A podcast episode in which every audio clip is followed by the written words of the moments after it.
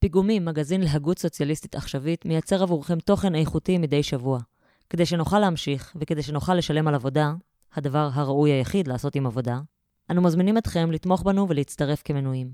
קישור ניתן למצוא בתיאור המאמר או באתר של פיגומים. מה אפשר ללמוד מערפדים ואידיוטים? מאת איליה בודרייסקיס השמרנות והשמאל מזהים היטב את חולשת הליברליזם, לכן על סוציאליסטים להקשיב לשמרנים ולקדם פוליטיקה אחרת. הסוציאליסט הגרמני אוגוסט בבל כינה פעם את האנטישמיות סוציאליזם של שוטים. כוונתו הייתה ששוטה מן המעמדות הנמוכים, המתקומם כנגד סדר הדברים הקיים, מוצא לו מטרה קלה ושקרית לאומללותו, במקום לגלות את הסיבות האמיתיות למצבו, הטמונות באופן הייצור הקפיטליסטי. תוצאת ההחלטה השגויה של השוטה יכולה להתגלות כקטסטרופלית. במקום להצטרף לשורות הסוציאליסטים, הוא הופך יריבם הנלהב והמסוכן ביותר. הטיפשות הסוציאליסטית אינה ראויה לא להבנה ולא לסלחנות, יתרה מכך, היא הופכת נשק מסוכן בידי האליטות, שתמיד חכמות מספיק על מנת להשתמש בה למטרתן. סוג הקשר הזה בין בערות המעמדות הנמוכים וערמומיותה של שכבת העילית אינו ייחודי לתנועות הפשיסטיות, שהיו תופעה קיצונית השייכת לתקופה היסטורית מוגדרת. מדובר כאן יותר על רוח שמרנית מורכבת, בעלת פנים רבות וכוח הסתגלות עצום לנסיבות חדשות. סגנון חשיבה זה הקושר את המעמדות הגבוהים והנמוכים, מתגלה שוב בפריצות דרך אלקטורליות, כפי שניתן להיווכח בדוגמאות כגון ניצחונו של טראמפ, התמיכה מימין בברקזיט בבריטניה, ועלייתן של מפלגות אירופיות, דוגמת החזית הלאומית של מרין לפן וכיוצא באלו. התפיסה שתמיכת ההמונים בתופעות הללו היא למעשה ביטוי של מחאה, הפכה מוסכמה מקובלת. התבוננות חדת עין תמיד תהיה מוכנה לזהות מבעד לביטוייה האי-רציונליים את הסיבות הרציונליות הנסתרות שלה. חיסול מדינת הרווחה, אי אמון כלפי הממסד או תוצאותיה של מדיניות הצנע הכלכלי. אולם הצבעה ישירה על הסיבות הללו מצד השמאל הרדיקלי לרוב איננה מעוררת רגשות, בזמן שהשתקפותן במראה המעוותת של הרטוריקה השמרנית נוחלת הצלחה כבירה. ההיסטוריה של ערפדים המחאה הזאת באה לידי ביטוי בשאיפה מלנכולית להשיב דבר מה אבוד, לשוב ולשחזר באמצעות הצבעת מחאה ותסכול איזושהי אידיליה שלכאורה הייתה ואיננה. לקבל משהו חזרה ושוב. כנגד מפלגת האידיוטיות הגלובלית הזאת, כלומר של בורות פוליטית ותפיסה אזרחית לקויה, ניצבת כיום העמדה הנאורה, שבה מתלכדים הזרם המרכזי הפוליטי, התקשורת וחלק גדול מקהל השמאל הליברלי הבוחר ברע במיעוטו. הגל השמרני הריאקציונרי הוא ללא ספק רע גדול יותר, כיוון שהוא מוביל מתקפה ברמת הערכים והמשמעויות. בדלנות במקום פתיחות, גזענות וסקסיזם במקום סובלנות וכבוד, גסות וסמכותנות במקום פלורליזם ותרבות של דיאלוג. בחירה בצד הנכון שבכל אחד מן הניגודים הללו לכאורה ברורה מאליה עבור כל אחד שהוא לא אידיוט מושלם. אבל מספר הלא נאורים, גסי הרוח והאי-רציונליים גדל. ומנהיגיהם זוכים לניצחון אחר ניצחון, כאילו הם יודעים דבר מה על החברה הזאת ועל עתידה שאינו נגיש לעמדה הנאורה. כאן כדאי להיזכר שדמות זו של סובייקט שמרן מבשר האות היודע על החברה הנאורה יותר ממה שהיא יודעת על עצמה, ליוותה את הנאורות לאורך רוב של ימיה. בתחילת המאה ה-19, כמעט במקביל להולדתה של השמרנות הפוליטית, נכנסה לתרבות האירופית דמות הערפד. הערפד הזה, שהופיע לראשונה ברומן הנודע של ג'ון פולידורי, לא דמה כלל למת הקם מקברו באמונות העממיות מן העבר, הערפד החדש הוא יפיוף ביירוני, אינטלקטואל ואריסטוקרט, שקורבנותיו, הקלים, הם נציגיה הנאורים והתמימים של החברה הגבוהה. ציבור שעבורו אין קיום לשום דבר מעבר לגבולות עולם ההכרה הרציונלי. הערפד, המתקיים על הגבול שבין עולם החיים לעולם המתים האי-רציונלי, אותו מרחב שהודחק על ידי הנאורות, מבצע גיחות קבועות הפטורות כמעט מעונש. הערפד האריסטוקרטי, נציגה הפיקח של התקופה הטרום-בורגנית היוצאת, זאת שהבורגנות לא הצליחה לקבור לנצח, שולט ברזי הלא מודע שלה. הוא היחיד שמסוגל לחשוף את ניצחונה המותנה של הנאורות, את עמימותה ומגבלותיה הסמויות. תפקיד דומה היה למבקריה השמרנים הראשונים של המהפכה הצרפתית, דוגמת ז'וזף דה מסטר או אדמונד ברק. הם לא התכחשו לעצם המהפכה, לא הטילו ספק במשמעות העמוקה של השינוי אדיר הממדים שהתרחש במציאות. אדרבה, עבורם היא הייתה ביטוי לדבר גדול יותר מאשר עבור המהפכנים עצמם. מעבר לתפיסה העצמית של המהפכה, המבינה את עצמה בתור ניצחונה המזהיר של התבונה על הדעות הקדומות, הם יכלו לזהות את מקומה בהיסטוריה המתמשכת, שבעצמה מהווה על פי מהותה תילי תילים אדירים של דעות קדומות. מאחורי האשליה של ניצחון החירות, השמרנים זיהו תלות ואילוצים של נסיבות. גם מרקס התחיל את ביקורתו על הנאורות בהבחנת הפער החריף שבין משמעותה הממשית של התקופה לבין התודעה העצמית השאפתנית שלה. קדמתה של הרוח האנושית, מימוש החירות במדינה מבוססת חוק, ואפשרות קיומה של רפובליקה דמוקרטית היו גם עבורו אשליה. אידיאולוגיה גרמנית, שמאחוריה חבויה תהום לא ידועה של המציאות. ייצור ויחסים חברתיים בין עבודה להון. האדם הבורגני הגיע למימושן המלא של יכולותיו כאזרח מופשט, בעל זכויות בלתי ניתנות לניכור, אולם שלמותו של מימוש זה שימש רק ככסות לממשותו של הפיצול הפנימי ולניכורו של האדם מעצמו. מעבר לאשליית הסדר החוקי והפוליטי, מסתתר אי סדר עצום, האנרכיה של השוק, ריבוד חברתי ופערים חסרי תקדים, וחוסר אונים של הפרט שחווה בדידות ופגיעות באופן מתמשך. בין מרקסיזם לשמרנות אם כך, שתי רוחות רפאים איימו על שלטון התבונה היהירה האינסטרומנטלית של הבורגנות. רוח הרפאים של האריסטוקרט השמרן הערפדי, המגלם את שלטון הדעה הקדומה הבלתי מנוצחת, ורוח הרפאים של הפועל, יצרן החיים האמיתי, שהודר מן הפוליטיקה ונותר בלתי נראה עבור המדינה. שתי רוחות הרפאים הללו היו נטולי כוח שלטוני והכרה, אך נותרו כסכנה קטלנית באזור הדמדומים הסמוי מעין התבונה, ומדי פעם הן מנכיחות את קיומן באמצעות התפרצויות חטף לתוך המציאות העכשווית. המרקסיזם והשמרנות, בביקורתן על הנאורות והמהפכה מנקודות מבט הפוכות לחלוטין, פתחו ביניהן דיאלוג ארוך ובלתי גמור עד כה. משתתפי הדיאלוג המוזר הזה מעולם לא מימשו אותו באופן ישיר. אין להם כל מכנה משותף שעליו ניתן להתווכח ושאותו ניתן לחלוק.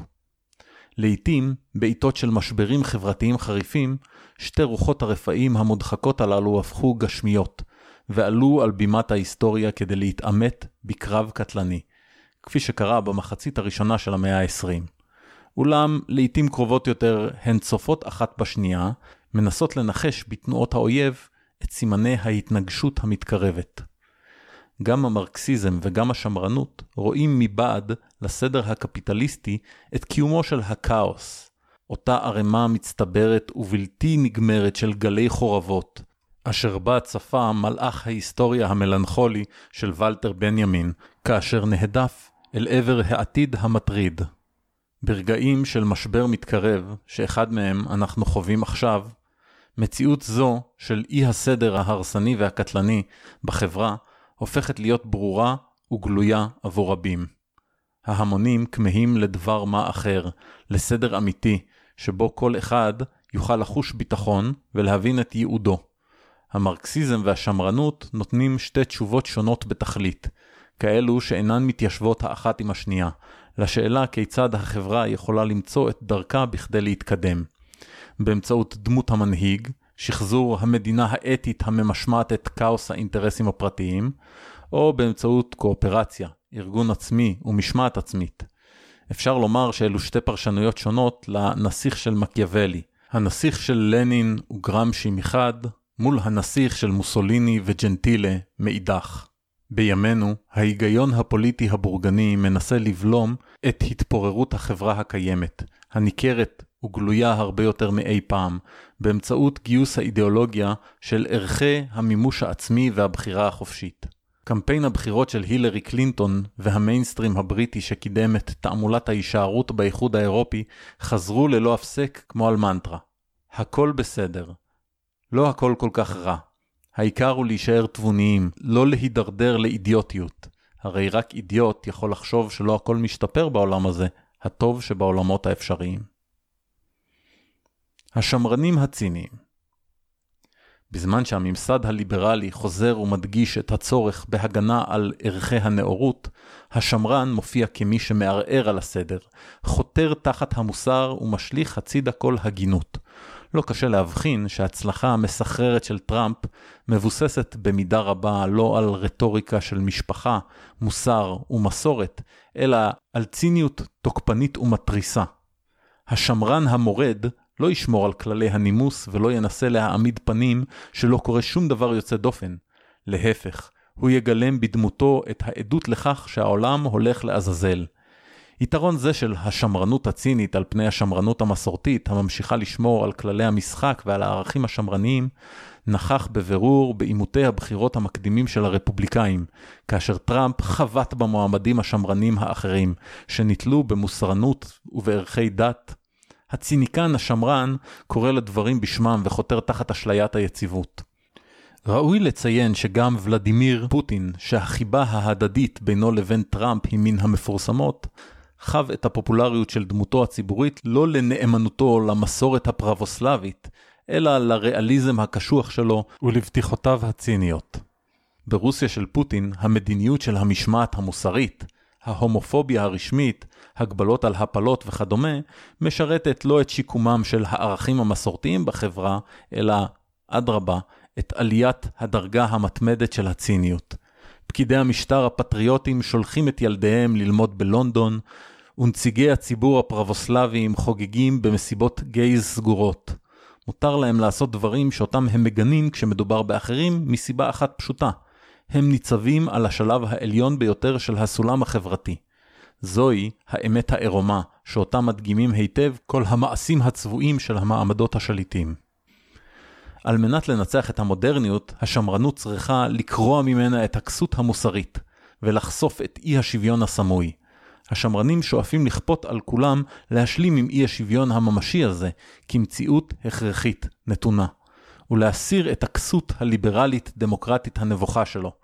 זהו למעשה המפעל ההיסטורי של השמרנות לדורותיה. לדידם של השמרנים, המהפכה המוסרית האמיתית של השמרנות, השיבה האמיתית לעבר האידילי המפואר, לדוגמה, כפי שבא לידי ביטוי בסיסמה המפורסמת של טראמפ, Make America Great Again, תתממשנה רק כאשר מוסר הנאורות יתהפך על פיו וייקבר. ניתן לומר שהשמרנות הצינית והבועטת היא התוצאה הפוליטית הישירה של העידן הנאו-ליברלי. היא הופכת את המטריאליזם ההיסטורי על ראשו, וקוראת לנו להכיר ביחסי השליטה והכפיפות הממשיים, המטריאליים, לא על מנת לשנותם, אלא על מנת להשלים עם קיומם אחת ולתמיד. במקום מוסר שתוצאתו הבלתי נמנעת היא תחושת אשמה, גם אם מזויפת לחלוטין, של מעמד פריבילגי ולו במקצת, למשל של פועל לבן ביחס למהגר, הציניות החדשה מציעה לנו לקבל מעמד זה בתחושת סיפוק. מרד נגד תחושת האשמה הלא כנה, והכפויה הופך למרד כנה נגד כל צורה של סולידריות. מקומו של השמאל מבחינה היסטורית, התנועה הסוציאליסטית, שהתבססה על מעמד הפועלים, הדגישה גם היא את דחיית המוסר הבורגני. בזמן שהשמרנים חשפו את צביעותו של השוויון הפורמלי על מנת לקדם אי שוויון פורמלי, הסוציאליסטים חשפו את אותה צביעות על מנת לקדם שוויון ממשי. אולם האסונות החברתיים והתבוסות הפוליטיות של השמאל במאה ה-20 שללו ממנו את העמדה האנטי-מוסרית התקיפה הזאת. כיום השמאל נוטה להיאחז בעיקר בפוליטיקת הערכים המתעתעת, וכך מותיר לשמרנים את תפקיד מערערי הסדר העיקריים. הצלחת מערכת הבחירות של ברני סנדרס טמונה דווקא בכך שהוא התסיס כנגד האליטות ועורר אווירה של מרד, תוך שימוש במילים לא שגרתיות ומציתות דמיון כמו סוציאליזם ומהפכה. הפרקטיקה ההגמונית החדשה של האליטות, שנשענת על ציניות גלויה ועל מרד כנגד המוסר, מובילה כעת מתקפה בכל החזיתות, ועושה שימוש בפחד כנשקו העיקרי. לא מדובר רק בפחד הבדידות וחוסר האונים של האנשים הרגילים, שהבינו שהם חלק מעולם חסר רחמים, ולכן בוחרים לעצמם שליטים הכנים באכזריותם. זהו גם פחדם של הנאורים והחכמים שאינם רוצים לחיות תחת שלטונם של אידיוטים. בחירתם, כך נדמה, מצטמצמת לאפשרות היחידה של הרע במיעוטו. בשאיפתם להגן על עצמם מן הטירוף המתקרב, הם נאחזים בכל הזדמנות לשימור אשליית הסטטוס קוו. משכנעים את עצמם ואת סביבתם שהכל עדיין תחת שליטה, ושבסופו של דבר, כך או אחרת, התבונה תגבר. הפחד הזה עוזר לשמרנים הציניים לנטרל את היריב העיקרי והמסוכן ביותר שלהם.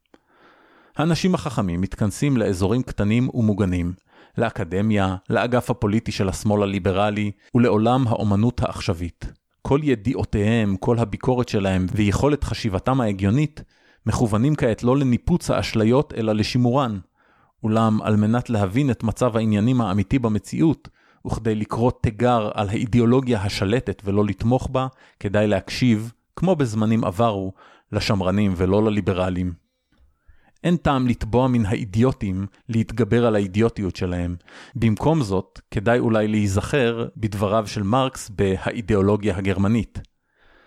תביעה זו לשינוי התודעה מתמצאת בתביעה לפרש את הקיים בצורה אחרת. כלומר, להכיר בו באמצעות פירוש אחר. השמאל יכול לנצח את הציניות הגלויה של השמרנות התוקפנית רק אם הוא יראה שהוא מוכן להרחיק לכת עוד יותר ממנה בביקורת על הציניות הליברלית הסמויה. בעידן שבו עולם התקינות הפוליטית הולך ומתפורר, לא צריך לפחד להיות מחוספסים יותר ולשאוף לעימות.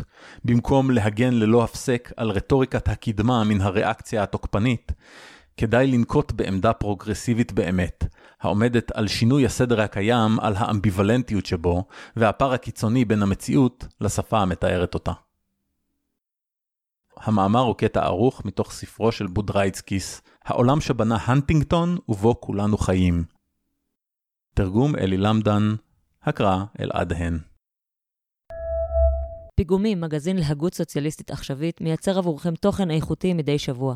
כדי שנוכל להמשיך, וכדי שנוכל לשלם על עבודה, הדבר הראוי היחיד לעשות עם עבודה, אנו מזמינים אתכם לתמוך בנו ולהצטרף כמנויים. קישור ניתן למצוא בתיאור המאמר או באתר של פיגומים.